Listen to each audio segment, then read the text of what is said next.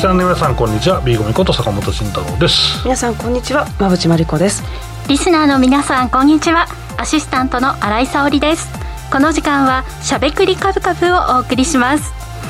さて日が長くなってきましたね。そうですね。はいこの放送時間終わっても結構明るい明るいですよね。冬は暗いですからね。そう。はそうこの季節の楽しみってお二人なんかあります？気持ちいい季節。散歩？いいですウォーキンねグ好きですね大好きです、ねあと私はこの夏になるちょっと前とか、秋口の,、あの夕方のテラス席でお酒を飲むっていうのあが好きなんですけど。行きましょうよ一緒に。行きましょうね。お酒飲めないけど行きましょう。あの一素敵緒に行きましょう。な飲み物ノンアルの飲み行きますか？ぜひぜひぜひぜひ行き 最近なんかノンアルコールの飲み物流行ってるんですよね。流行ってるんですよね。うん。うんなんかねなので素敵な飲み物。はい、アルコールなくてもこうちょっとほろ酔い気分に、ねね。なれそうないい雰囲気、ね。はい、味わいたいねなんていうこんな会話もなんとなくできるような世の中にそうですね。なってきましたね。うん話してもいい感じになってきました。感じになってきましたね。どんどんこのままねコロナウイルスも収束していってくれるようにはい祈っております。楽しい気持ちいい季節がやってきましたさてこの番組は YouTube ライブでも同時配信をしています。動画配信についてはラジオ日経の番組サイトからご覧いただけます。YouTube へのコメントもよろしくお願いします。今日もチャットへのコメント続々と入り始めています。ありがとうございます。この後もじっくりお話を伺います。それでは番組を進めていきましょう。この番組は岡三証券の提供ファンディーノの制作協力でお送りします。さて、ここからは坂本さん、馬淵さんのお二人に足元の相場環境と今後の展望について伺っていきたいと思います。さて、アメリカではニューヨークダウが世界恐慌以来およそ90年ぶりとなる8週連続での下落。足元でこそ4日続伸となっていますが、アメリカの景気後退入りへの懸念が高まっています。一方で決算発表のピークを過ぎた東京市場はアメリカの動向や地政学リスクへの警戒感もあり底堅い推移ではあるものの上値は重い展開が続いているという状況ですではお二人に詳しく解説いただきますそうですね、まあ、米国株がですね、もう下抜けしたんじゃねえかみたいな人がいて、極端に弱気論の人が増えたなという状況の中、まあ、8週連続下落したら次は上がるんじゃないのぐらいな、まあ、なんだろう、根拠が乏しいリバウンド論を 振りかざす人もいて、まあ、大体そういう人はもうポジ持ってんだろうみたいな、ちょっとなんか7週とか6週で買っちゃったのか、もうそれかもう下がる前から買ってて、やべえんだけどみたいな人が、どっちか、どっちかだろうと思うんですけど、まあでもね、アノマリで実際話したってしょうがないので、まあやはりここでは、あそうね、えー出来事とかね、あとはまあ経済指標とかね、えーまあ地政学的リスク含めてですね、検証していきたい、点検していきたいと思います。えっと、マルチさんのね、ですね、えー資料の、えー2ページからですね、えーちょっと皆さんと一緒にやっていきたいと思います。お願いします。はい、えっと、まず FOMC の議事録が発表されましてね、一応、ここを、まあ、あの見据える形で、ちょっと相場が動きづらかったと思うんですが、中身を確認すると、え今後数回の会合で0.5%の利上げが適切だという言葉があったので、あ0.75は一旦はないのかなっていうところで、ちょっと安心したようですね。一方で、まあ、そのメッセージからあのアメリカの10年債の利回りが2.7%と少し下落してきましたので、為替が126円台まで、まあ、円高になっているというこんな感じですよね。そうですね、うん。これ、0.75予想した人、センスなすぎだろうとか思いますけど、どう考えてもこれ、無理でしょうとか思うじゃないですか、だって、いきなりその2倍以上になるわけですよ、うんもともとの金利からして、そんなのありえねえだろうっていうのは、普通思わんかなと思うんですけどね、はい。それぐらいまあちょっとインフレの状況が異常な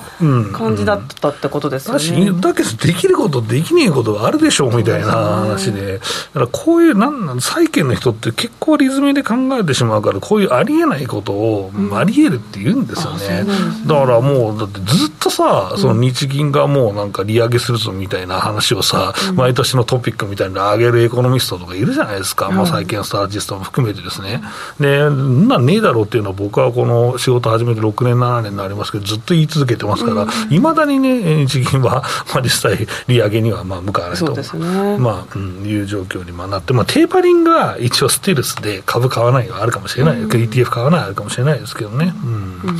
まあ、そこはまあちょっと置いといて、はい。えーまあ、実際のところ、その0.75にうんまで織り込んでしまったので、やっぱり金利上昇と、えーあとですね、えーこの、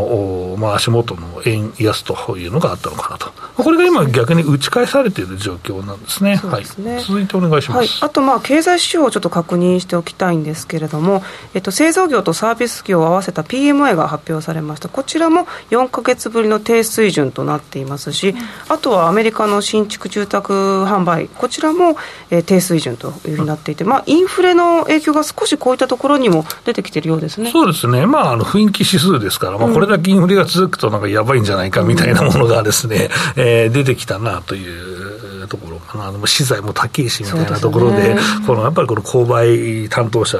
やっぱり一番分かってるところだから、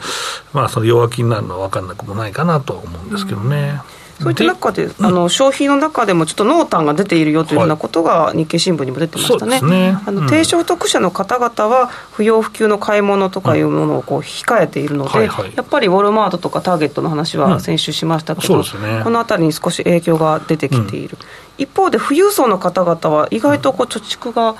あるみたいなので旅行関連とかあと高級百貨店、うん。この辺りの決算が米国良かったんですよね。かった、だから、えっと、クルーズ船の会社とかはかなりいいし、ガイダンスがやっぱりいいですね、これも予約入ってるよみたいな、まあ、当然、向こうのって、あの先の予約するほど安いんですけど、あーうん。なるほど。そうそうそう、だから、まあ、それもあるかなとは思ったりして。ちょっと格差が広がってしまってますそうですね。ね。あとはそう住宅だ、住宅、格差、みんなに、みんなの格差、特に一時取得者層が厳しいと言われている、この住宅ですよね、山口さんのこれ2番のところですかね、はい。これね、はい。これもですね、えっ、と、新築住宅販売件数が減ってますということでして、まあ、ここの背景は、えっ、と、まあ、木材が高くなったというのもあるんですけど、ええ。金利上昇ですよね。あはい、これが大体、えっと、大体、米債が3%ぐらいになって5%超えますから、まあ、5%超えるとね、返済は2倍ぐらい多分最後までいくと、35年とか30年とかでも払わなきゃいけないはずなので、そうするとやっぱりなかなかね、あの買い替えも難しくなっちゃいますよね。ローンを組んでも結構メリットを受けづらい。受けづらいので、だからそこの部分がまたちょっと良くないな、じゃあそのお金どこに行くんですかっていうと、さっき、えー、とこの3番のところに書いている、まあ、生活必需品をまあ買うって消消費者層はね、ええこう消低所得者層はそうなるんですけど、うん、だからちょっとここの儲かる商材が売れないというですね、まあ、ウォルマート、ターゲットなどの決算に現れてましたね。うん。なんかこの不動産が不調だと聞くと少し不安を感じますね。いいあれうん。目線ですね、日本はイケイケでしょ、これ、そうですよね今ね。円安イケイケですよ、これは、ね。もうこれはまあずっと僕の持論っていうか、まあ当たり前の話なんですよ、京都とか不動産がめちゃくちゃ強いですからね、あそうですよね。でまあ、特にね、不動産たくさん持ってるね、大手不動産が強いし、あとリートも実は強い。リートって金利上昇局面だったら、いまあ、あんまり美味しくないわけじゃないですか、でもリートの利回り、えーまあ、価格はね、えー上昇は上昇し続けていると、えーいうところに、まあ、再び上昇に転じたというところがいいですかね、まあ、これは多分円安を背景に、外国人投資家がまあ実物の日本の不動産に目をつけているということでしょうね。ということで、じゃあ、米国の見通しとしては、そうですね、まあはい。もう少しもたつくかもしれないですけど、おまあ、業績はいいのには変わりないので、まあ、下振れもある程度限界があるし、まあ、PR で話したい、聞きたいっていう人がいるかもしれないですけど、SP500 でも16倍台でしたけど、そろそろね。ということは、もう過去の平均ぐらいまでもう着地してますから、いいんじゃないっていう人がいるのかなと思ったりもしますけどね。うん、まあ、一旦買うには。まあ、ただまだ下振れは全然あると思うので、今買いたい人はちょっと余力を見てっていうところインデックスから入った方がいいかなと思いますね。はい。ここまでは坂本さん、馬淵さんのお二人に足元の相場環境について伺いました。え日本株についての話題などは後半のコーナーで伺っていきたいと思います。続いてはこちらのコーナーです。坂本慎太郎の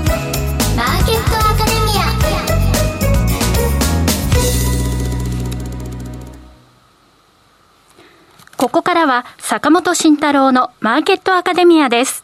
このコーナーでは投資をぐっと有利に株価指数 CFD の活用などを含めて投資のポイントについて坂本さんに教えていただきます。さてよろしくお願いします、はい、よろしくお願いします、うん、何の話かしようかな、まあ、とりあえずいやせっかくだからペアトレードの話して、あみんな大勝利ですね。おめでとうございますっていう話をからやろうかなと思いますけど、まあ、このね、えーまあ、この投資がね許せない人っているんですよ実際、まあこれこの投資って何かというと日経平均を、まあ、このクリックね、えー、株三六五で、まあ、買ってで米国の指数を、えー、空売りすると、えー、売るというところで、まあ、これがニューヨークダウ全部でもいいし、えーまあ、半分ずつナスダックとニューヨークダウでもいいしと。いうふうな形で、まあ、最近ナスダック100がね、えーまあ、取引できるようになりましたので、まあ、分けても半分ずつでもいいしと。いうことで、まあ、同じ金額ベースで売って、で、えー、日本株は、あ日本日経平均は買ってと。いうようなポジションを取るとですね、えー、この1ページのね、グラフにある通りですね、えー、このまあ、さやですね、まあ、ニューヨークダウ引く、まあ、これは、便宜上 1, 1銘柄します。ニューヨークダウ引く、えー、日経経平均というね、さやをね、えー、入れてますけど、えー、これは日経平均が実際、まあ、上がる。えー、まあ、ニューヨークダウに対して上がる。えー、または、えー、ニューヨークダウが日経平均に対して下がると、これもどっちでもいいですよというところで、でそうじゃない場合はまた先になるんですけど、日本株いまいちニューヨークダウ高いときはまた先になるんですけど、はい、また先になったところでこのポジション組みましょうと。でそうすると、ただ放置していてもですね、実は、えー、キャリー、お金が入ってくると、長く持つと。うん、えー、これ理由は、えー、日本の配当が、日経平均の配当ももらえます。で、ニューヨークダウの、えー、配当を払います、うん、っていうような、まあ、状況なんですね。まあ、金利、まあ、若干もらいますっていうのはありますけど、えー、そうすると、まあ、配当分がでかいので、お金が残っていく。で、えー、まあ、あとはレバレッジに注意して持ってるだけで、えー、まあ、この、まあ、大体取引1年超できますけど、その間に大体1回は、ここだと思う、まあ、ある程度の高い水準のところで、えー、ペアを組むと、えー、この、えー、差がキュッて締まる部分がね、えー、まあ日経平均が強いか、ニューヨークダウが弱すぎるかというような状況になったときに訪れると、えー、これがまああるんじゃないという話をね、えー、していて、えー、ようやってですね、えー、これがですね、えーまあえー、具体化したと、まあ、前回の時はこれをね、結構ツイッターでビーコミサンドポジで儲かりましたっていう人もいたりしたんですけど、はいうん、まあ、今回いるか分かんないですけど、まあ、この取引のいいところは、まあ、ちょっとその証拠金の管理はちょっとね、えー、まあ、欲張らないようにしてほしいんですけど、まあ、相場が上行っても下行っても、まあ、なんとかなるかなというようなチャンスはあるんですよね。うん、そこをまあ取っていくという売買で、まあ、現状多分4000円ぐらいまでさやが、次のページだと見やすいのかな、えー、さやが見えてるかなと思ったりもしますけど、だからまあ実際ね、えー、その、うん、今高すぎるから何もできないよっていう人って結構この鞘が出てる時あったと思うんですよね。だから投資戦略としてはなかなか2億ダウンも高いしねとかいう話で下がったら買いたいねってそこで空売りするのもまあ難しいので、実際このポジションを組んでおいて放置しておけばですね、まあ大勝利というような形になったなと。いうのがね、えーまあ、今回のですね、まあ、パターンかなと。うん、で、まあ、これ、あこの後どうするっていうのが多分、うん、うん、興味あると思う。半分リグのがまあ鉄則だろうね、とりあえずね。うん。半分リグっていうのが一つ。で、じゃあ、ビーコメさんどう思うんですかっていうと、僕は、うんとね、日経平均がね、やっぱ3万戻る過程があって、そこでニューヨークダウがキャッチアップしきれない気がするんだよね。だから、まあ、半分戻してほしいと思うけど、もう半分はちょっと爪伸ばしてもいいかなと思います。だから3000とか2500ぐらいまで一瞬行ったところはまあ戻すと思うけど、これ、あの、完全閉じるっていうのは思わないでください。過去これ閉じたことがほとんどないので、一回開いちゃってからはね。だからこれ欲張りは禁物です。だからここで半分利食いっていうのがね、えー、いいなと、えー、言うんですね。うん。これコメントでも、ナスダック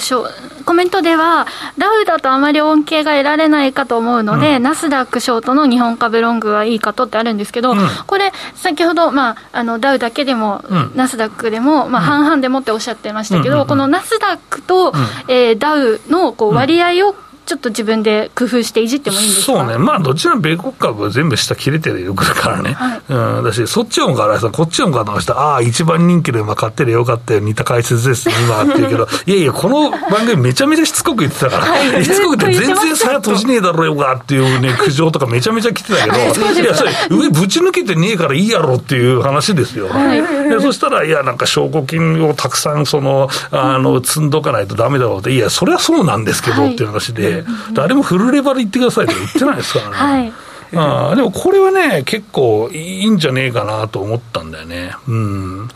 からまあ今今の段階で取ったとしても4000は切れてると思うけど、全然取れると思いますけどね。うん。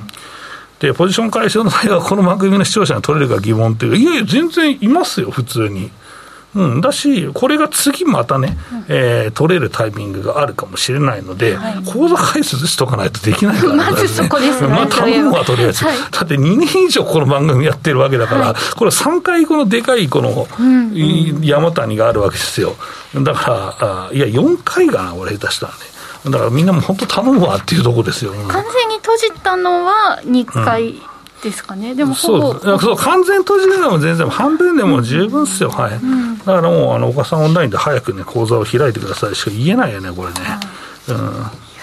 だからこ、あとね、えっと、これ、これからまた開くともうポジはやめてください。これ逆行くパターンがすごい多いから、これ開いてもここより行かないっていう時に取るポジションだと僕は思ってます。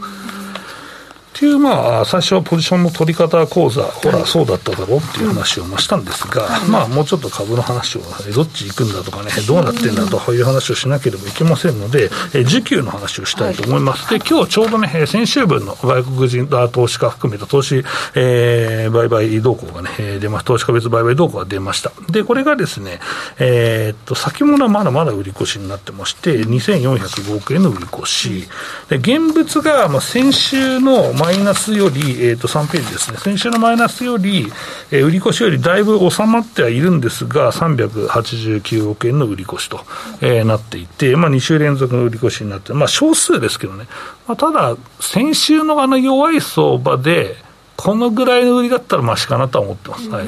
ただやっぱり売る人も当然いるんだけど、しつこく買ってる人もおるなとえーいうのがですね、印象ですね、これはね。うん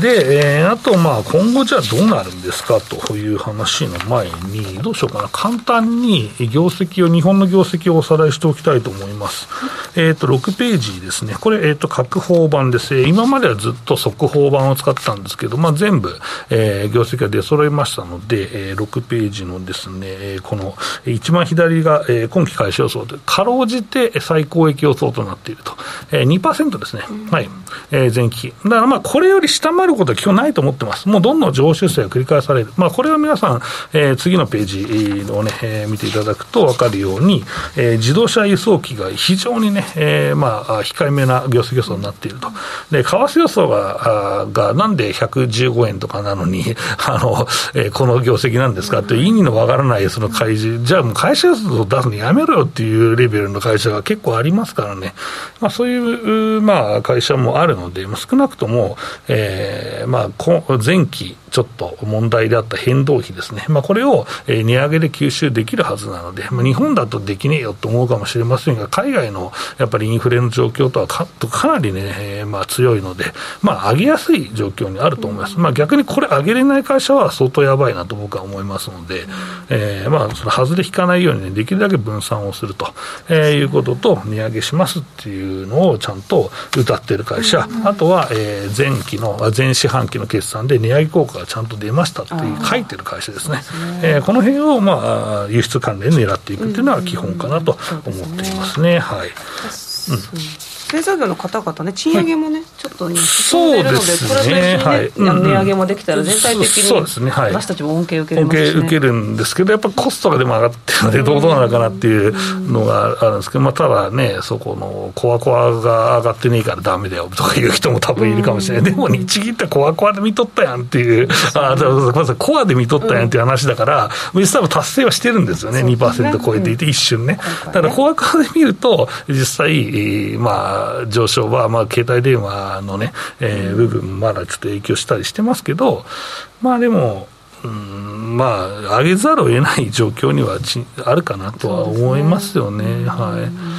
い。うん、まあ、賃上げね、実際、皆さんの会社どうでしたかっていうのもね、えー聞きながら聞いてみたいですね。やっていきたいなと思うんですけったらコメントど。お願いします。物の値段が上がっていくのであればね、うん。ちょっとこその所得もね、上がらないと、ついていけないですもんね。ね。だからもうみんな副業するしかねえだろうって僕はずっと言ってるんですけど、ねはい、副業がいいですよ、この前の番組の前身とかでもね、みんなもうサラリーマンの方はもう雇われるプロなわけだから、自分で起業しようとかしないで、もうプロのスキルを生かしてですね、人に雇われるのが一番いいですから、マイナスないから、プラスしかないから、それで生活防衛しようぜっていうのは僕はいつも思ってはいるんですけどね。働いたらすぐお金もらえますからね。そうですよ。必ずもらえますからね。よっぽど騙されてない限りね。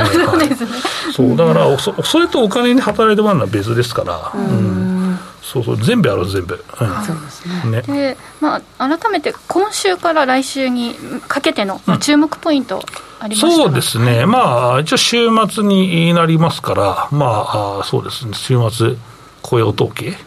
うん、うんあ、1日だっけ、今回。まあ、確か1日だった気がするそうですね。はい。うん。とか。6月3日かな？そうですよね。えっ、と、3日ですよね。だから、そこが、まあ、一番の着目点なんじゃないですかね。多分来週だったら、はい。どの程度あとはあの ISM かなと思うんですけど、まあ、ちょっとね、えーうん、ハードデータというよりはソフトデータのちょっとなんか弱気さがもう一回相場に織り込まれたら嫌だなと思っていると。雰囲気がね、うん、やっぱりちょっと厳しいんだってなると、うん、また0.75論が再燃すると。ただでも今の米国のうんそうね10年債含めて債券の水準見るとちょっと余裕できたよね。そうですね。やばい3.2のトリガーに当たらないだろうみたいなところなんで、1回0.75論を織り込んだとしても到達しないんじゃないかなと思った。ということは、逆になんかこのまま落ち着いてくれたらいいなと思ってますけどね。ねまあでもこれはでもウクライナ情勢が改善したらいきなりぶち抜いたりとかする可能性もあるので、怖いですね。怖いよね。それはそれでね。うんだからどうするかなと思ってますけどね。ぶち抜いたら円もね、円安に円安になるでしょうね。ならないと理論上おかしいけど、ならないんでね、大体ね。ならないならない、なんかしなきゃなんない米国債だけ、そうだけでそう、あれはちょっとイレギュラーだったねとか、大体そのパターンなるほど。行き過ぎちゃったなってなった時って、なんか過去の例からそのパターン多いんだよな。だから、本当に青天の円安っていうのはもっと先で、先、もうどんどんどんどんその利上げがちゃんと進んでいくような、え経済状況にならないといかないんじゃないかなと思いますね。やっぱり、行かせないように、さっきあの3.23のシーリングを守りつつ、ジェネシーリングを守りつつ、まあ、運営していくっていうのが、まあ、この十何年の伝統なので、だからそこはやっぱり守りやっぱりもうすでにね、住宅で赤信号が出てますからね。あのちょっと基本のき聞いてもいいですか、ハードデータ、ソフトデータってどういう？あ、えっと、ソフトデータはどっちかというと、はい、うんとまあ、SM とか、そういうそのヒアリング系なんですよ、でそれはだから先行指標で早早いの、ヒアリング。購買者、担当者に聞く、今どうですか？そう、あと街中の景気ウォッチャーとかさ、うん、そうそう。そういうタクシーの運転手とかにも聞くんだぜっていう話なんだけど。もうそういうレベルで聞いてきた情報データってことだから早いでしょ雰囲気だから、はい、雰囲気なんでそう。でハードデータは、まあ、GDP とか、はい、まあ、雇用統計で、まあ、しっかりしたものからする。数字がある統計、うん、ふんわりとかっちりとの意味、はい、そのまま覚えればいい。この今回だった住宅新築だったら、数字がある、そう数字があるんですね、うん、じゃあまず最初ソフトデータでふんわり状況をつかんで、ハードデータで確認っていう感じなんですかハードデータの中でも、まあ、一致指数と、まあ、地高指数が、まあ、あって分かれるんだけど、はい、そうそうそう、まあ、その辺はね、えっとね、マクロ経済の教科書のね、大体1ページ目に書いてあるから、1ページ目は言い過ぎだな。まあ、まあ、多分前半の大事なところに書いてあるよ。わ、はい、かりました。ありがとうございました。うん、です。さて、以上、ここまでは坂本慎太郎のマーケットアカデミアでした。今、投資家に人気の金融商品、クリック株365をご存知ですか？クリック株365は日経225やニューヨークダウといった世界の代表的な株価指数をほぼ24時間、日本の祝日でも取引できる注目の金融商品です。さらに現物の株式と同じように配当が受け取れることも人気の理由の一つです。人気のナスダック100も新登場。ますます盛り上がるクリック株365を岡さんオンラインで始めてみませんか？岡さんオンラインでは新たにクリック株365講座を開設されたお客様を対象に最大5万円のキャッシュバックを実施中です。詳細は番組ウェブサイトのバナーから。クリック株365なら岡さんオンライン。当社が取り扱う商品等には価格変動等により元本損失、元本超過損が生じる恐れがあります。投資にあたっては、契約締結前交付書面等を必ずお読みください。金融商品取引業者、関東財務局長、金賞第53号、岡三証券株式会社。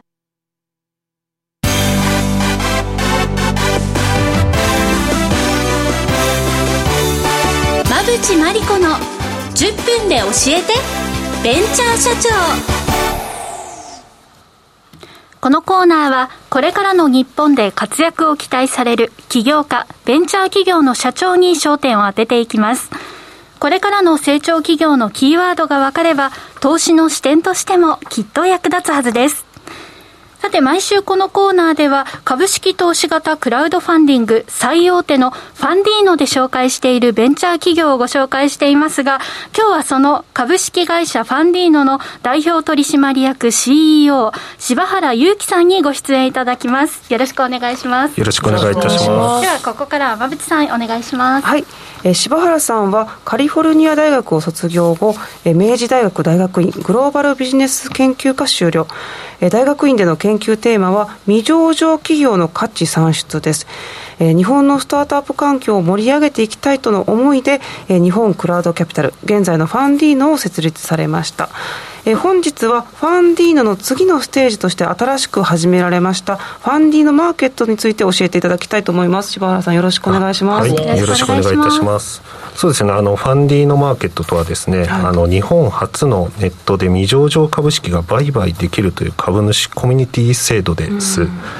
これまでですね未上場企業へ投資した際のゴールは M&A とか IPO のみで流動性が乏しいというのが課題だったんですが、まあ、IPO マーケットを通してですね自分のタイミングで株式が売買できるようになったと。うんでまたですね、えー、ベンチャー企業にとってはですね資金調達の多様性を提供できるようになりました。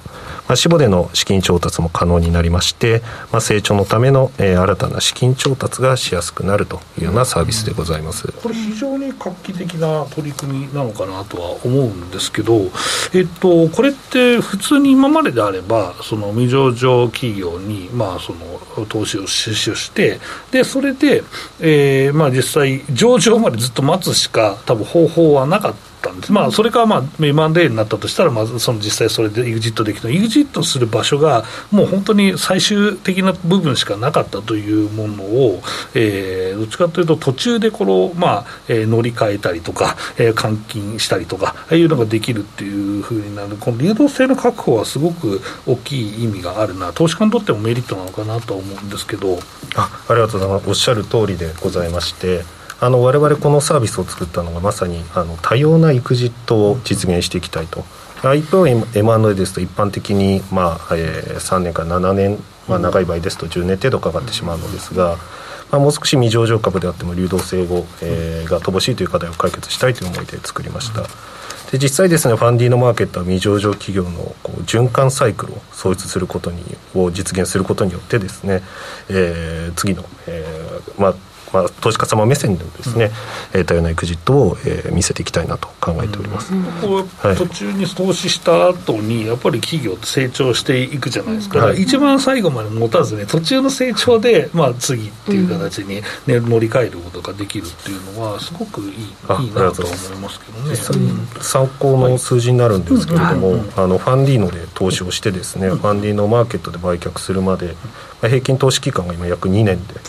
で平均の売却価格の約今300%、えー、すごい。それはいいですね、はい、非常になんか抜けれるというかリリグレって次抜けるっていうのは。確かにツイッターでそれつぶやいた人いましたね。確かに、はい。うん、そのファンディーノマーケットなんですが今どれくらいの企業があるんでしょうか？そうですね。昨年の12月の8日からサービスを開始いたしまして、まあ、現在で取り扱い銘柄数が7銘柄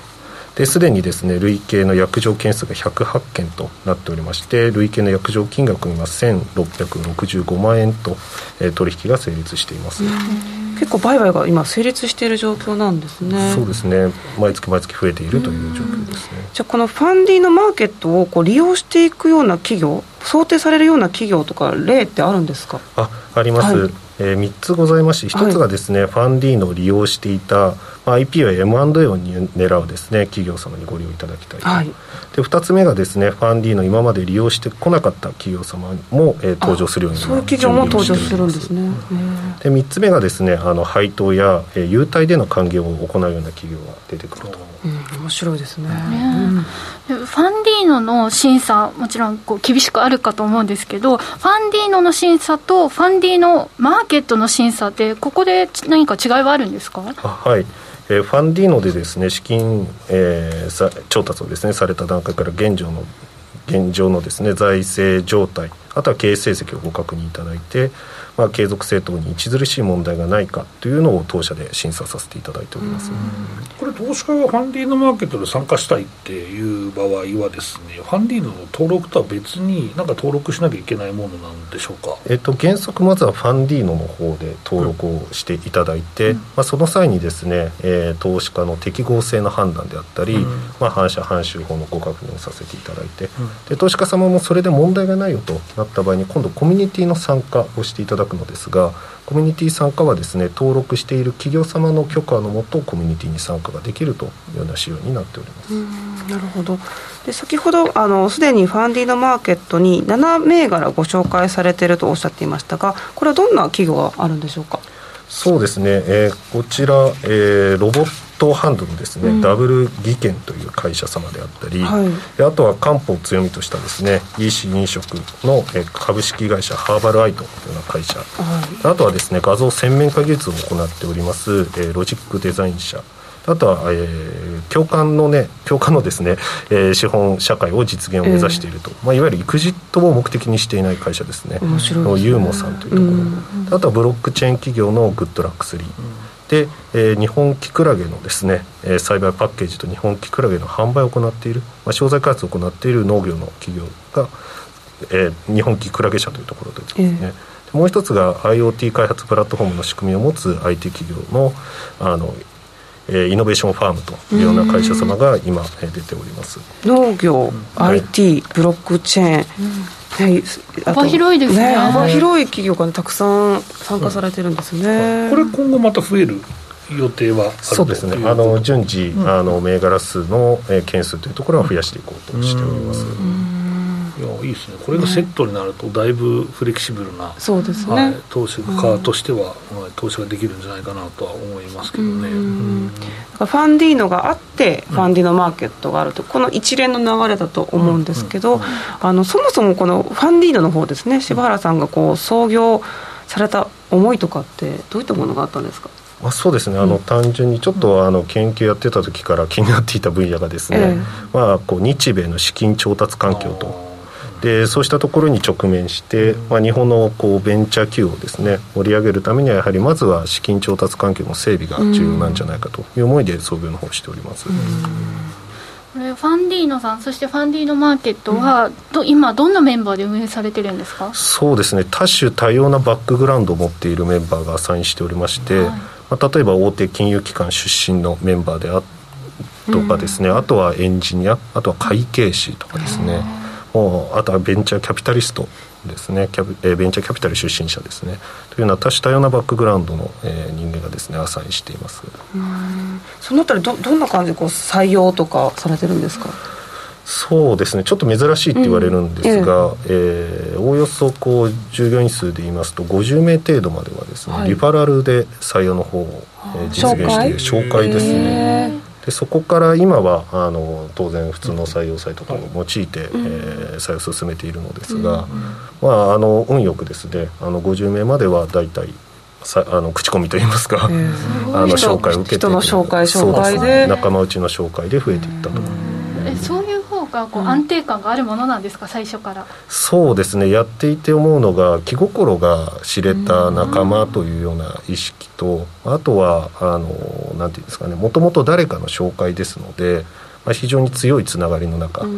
でまた一つの方向を目指すというのもあの、まあ、入っていただく前にあの なんていうんですかね。周りのその誘っていただく方が説明してくださってるので。非常に強いつながりの中で運営ができてるかなと思ってます、そういったつながりをしっかり持った上でベンチャー企業をバックアップ、ね、一体か一体でバックアップしてくれるということなんですね。信頼関係の上で紹介って成り立ちますからね、うん、さらにまあ理念も共有した上で、うん、あの参画されるということなんですね。では改めて今後のこのファンディのマーケット自体の事業展開はどのように考えていらっしゃいますか？そうですね。法人投資家がですね、うん、ファンディのマーケットにまず参加できるようになります、はい、今までは個人の方だったんですけれども、はい、買う側投資家側として。そうですね。はい、えーでもう一つがですね株主コミュニティ内でも資金調達ができるようになります、うん、こちらはファンディーノの場合ですと、うん、あの1社1年間で1億円までっていう制限があるんですが、うんはい、まあ、そうしたところを突破してですね、あの調達ができるようにしていきたい何億何,、ね、何十億ってことが可能になる世界、はい、そうですね、まあまあ、あくまで死亡の範囲とかね、あのはい、行政上のルールを守ってというところなんですけれども、もう一つがですね今ファンディーノでは普通株で投資された案件だけがファンディーノマーケットに登場しておりますが、ま今後はですね新株予約権タイプで、えー、投資をされた企業もですね売買ができるようになるみたいですね。いや楽しみですね今後も。そうですね、はい、この番組のコーナーでもどんどんいろんなベンチャー企業さんをね、紹介してそう新井さんすごいんですよ。あの、ベジートさんとかあの 実際作って料理されて食レポまでしてください。このベンチャー企業さんを紹介するというコーナーをとても楽しんでおります。今後もよろしくお願いいたします。ということで柴原さん今日は素敵なお話をありがとうございました、はい、本日は貴重なお時間いただきありがとうございました。来週は株式会社チアドライブ星名正隆さんにご出演いただく予定あ失礼しました、えーえー、株式会社チアドライブ代表の星名正隆さんにご出演いただく予定です。どうぞお楽しみに。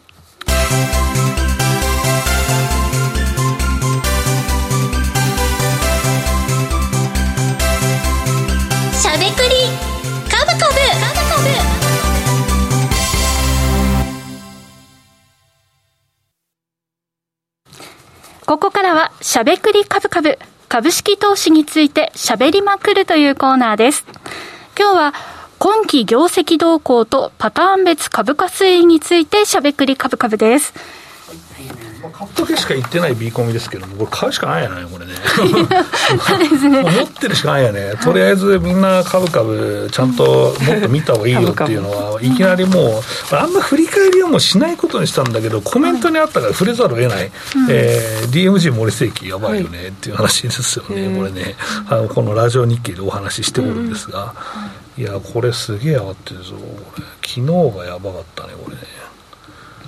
うん、昨日今日はい、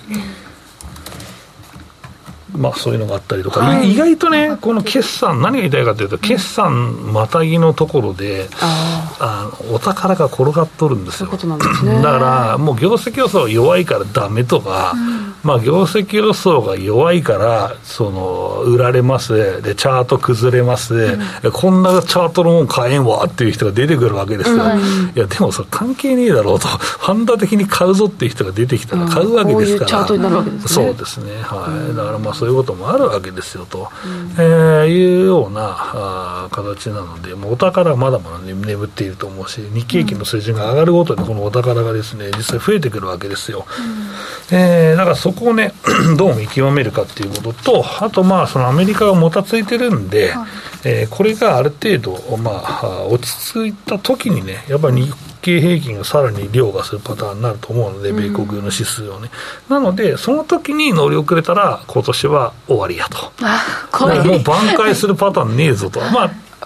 唯一あるとしたら、新興がブーストするときに、もうバカなんて乗る、ボラン買えみたいな感じで乗ってセーフみたいなのだと思うんですけど、はい、まあ、ある程度、プライムとかあ、あとはスタンダードの上の方ぐらいで、普段売買している方で、今期の、えー、今年でいいな、今年の、えーまあ、パフォーマンスがね、まあ、マイナス20%とか言ってる人は、どこで取り返すんですかと、うん、えー、だからもう覚悟決めねえとだめだと、それはもう今年やめるか、えー、ポジを取るか、もうこれしかないんですよ、で上がってきて取ると、でこれ今さ、2万7000円を仮に超えてきたとしてね、うん、である程度、その、まあなんだろ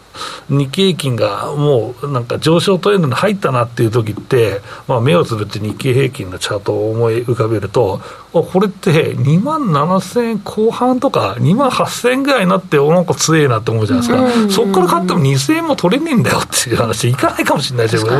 俺行くと思ったけど、一回ね、また下お付き合いするかもしれないし、だったら、ここで買うしかないよねと。えー、いうのが僕の見通しです。はい。うん。結構、米国株の方では、なんか今、買い増してるというか、人が多いように、あの SNS とか見ていても感じるんですけど、じゃあ、日本株というか、日経平均もそれ、同じようにやっちゃっていいってことなんですかね？いや、いいんじゃない？レレバー、レバーかけなきゃいいんじゃない？レバーなしでひどいことになった人がいるみたいですからね、結構ね。はいコツコツというか、まあでも、個別株が僕はいいと思いますよ、はい、こうなったからね。でも日経平均ね、はい、少し下げてますが、うん、あの後ほどね、しっかりご紹介しますけれども、お二人に挙げていただいている今日の銘柄なんですが、す、べ、て今日あの上げているという。あそうですね、まあ、選んだのは昨日とかなんだけどね、はい。うんうん、昨日の夜とか。ということで、きちんと銘柄選択をしていく、はい。とこの局面ちゃんと乗り切れる、うん、そうですね、うん、だし、まああのこういうこのこの仕事をしていつも思うんですけど、はい、チャートはいい銘柄をですね話すとね大体その後上行くんだよ 僕はチャートが良くない銘柄をものじゃけだからあえて言うことに、はい、あの力を入れてるんだけど。ここから上がるはずがないっていうところを読み切ったらってことですね。そうなんだよ、ね、難しそう誰でも分かんない。チャートいいのをさ言えばさ、はい、あのちょっと上がってほら行きましたね。っつってその後知らんってなるわけでしょ、うんまあ、いいんだけど、とりあえず、馬渕さんの資料の日本のところをやろうとか。なりこちらが申し訳ない。いえいえ。じゃあ、日本のちょっと今の全体感は2ページからいきますと、うん、やっぱ円安をまだまだ織り込んでいないということと、うん、まあ、自社株買いもね、積極的に行っていきますので、まあ、需給面の支えもあるということですよね。でやっぱ今日の動きなんか見ると、やっぱり、経済再開ですね、えー、旅行関連とか、そういったところの銘柄が非常に堅調だったなというふうに見ています、まあ、テマイラーズとか、HIS、オープンドア、TKP、このあたりを見ると、あのまあ、買うところを探したときに、まあ、ここなんだろうなっていうところで、まずはそうですね、経済再開かなと思って見ておりました。はい、で、うん、どうぞ。あで3つ目の3ページ目に移りますが、こちらで一応日経平均の PER を、あ EPS を用いて、上値の高値をちょっと更新しました、ここまで以前もお伝えしてきたんですけど、改めて新しいデータで更新してきました。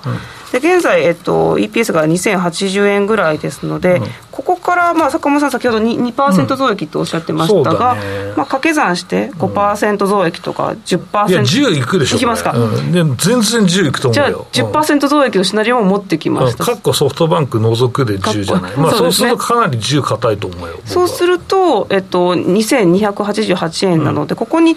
低くて14倍かけても3万2000円なので、うん16倍かけたらもうちょっといきますということで、まあ、3万円を乗せてくるっていうのは、まあまあ、計算値的にもありえるのかないいことをしてあげようか、今さ、PR 多分さ、12. 点後半倍ぐらいだと思うんだよね、今ね。あそうですねで、それで増益するんだったら、今、11倍台だぜ。あそういうことですね、そうするとまだ割安。そうだよ、うん、で、みんなさ、日経平均の部屋さ、レンジってさ、12倍から16倍の間だって、みんな答えて、そうだねって言うでしょ。そうですねこれあの、まあ、一応今期末まで伸ばすけどね、うん、でも今今から考えると割れてんだよみんな大好き12倍を、はい、でかつ増益予想で最高益予想ってなってるんだからこれ買わないとダメでしょ、うん、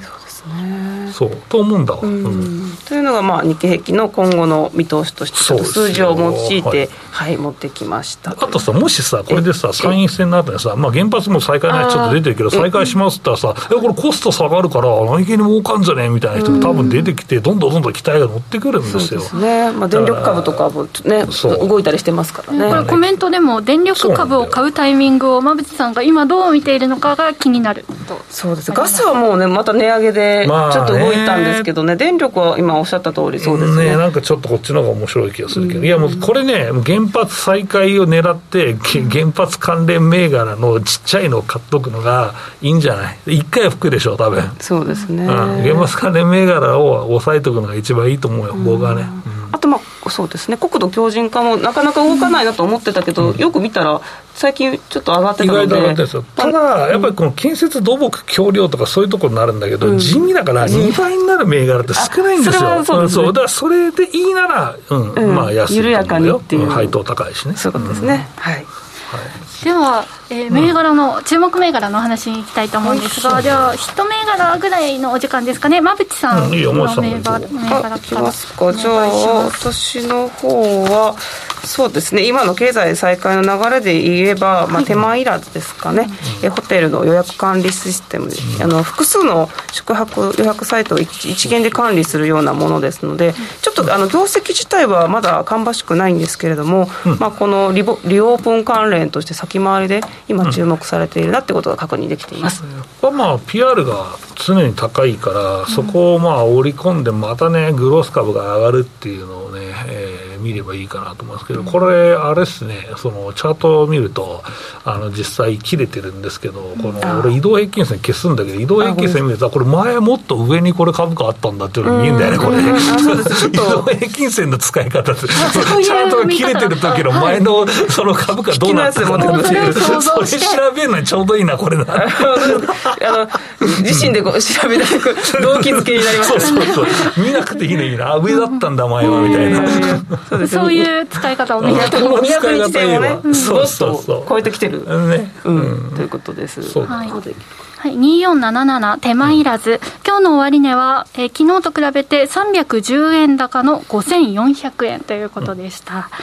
はい、国土強靭化もねずっとおっしゃっていますけれどもいよいよこの辺りからねこう見えてくるかなっていうのがね、ね、はい、ですからね、ね、気になるところではあります。はいはい、ということで、残りの銘柄は YouTube の方で、はい、はい、ご紹介いただきたいと思います。以上、しゃべくりカブカブでした。さて、時刻は午後5時、えー、午後5時16分を回っています。今週もあっという間にお別れの時間が近づいてまいりました。この番組ではリスナーの皆さんからの質問やコメントをお待ちしております。今日もチャットへのコメントをたくさんいただいております。この後の YouTube タイムでご紹介していければなというふうに思います。皆さんありがとうございます。株式、FX をはじめ、不動産、クラウドファンディングなど、投資商品はすべて元本が保証されるものではなく、リスクを伴うものです。投資の最終決定はご自身の判断で行ってください。この番組は岡三証券の提供、ファンディーノの制作協力でお送りしました。さあというわけでお送りしてまいりましたが今日はファンディーノの柴原さんにお越しいただきましたね、はい、イケメンでしたね、はい、イケメンでしたね。はい。気になるラジオでね気になる方はぜひ YouTube でお顔もご覧いただければと思います。あのチャットの方にも柴原さん登場ということでラスボスがみたいな、はい、お声がありました。ねもう本当にまた来週から、えー、ンディーノの方に2週連続お越しいただきましたけれども、ね、来週からまたねベンチャー企業の社長に、はい、お越しいただいてどんな企業なのかすごく楽しみですね、はい、はい、どんどん紹介させていただきたいなと思います、はいさあではこの後の YouTube タイムは、え馬淵さんからあと2銘柄あります。そして坂本さんの銘柄。はいお二人の注目銘柄をご紹介していきたいと思いますいい感じのところを YouTube タイムに残しちゃいましたので、ね、はい、ぜひ皆さん引き続き YouTube ライブでの延長配信もお楽しみいただければと思います。さあでは気候が良くなってきましたけれども、えー、水分補給などしっかりして楽しい季節をね皆さんお楽しみいただければなと思います。しゃべくりカブカブラジオの前の皆さんとはそろそろお別れのお時間です。また来週お耳にかかりましょうこの後は YouTube ライブでの延長配信です。引き続きお楽しみください。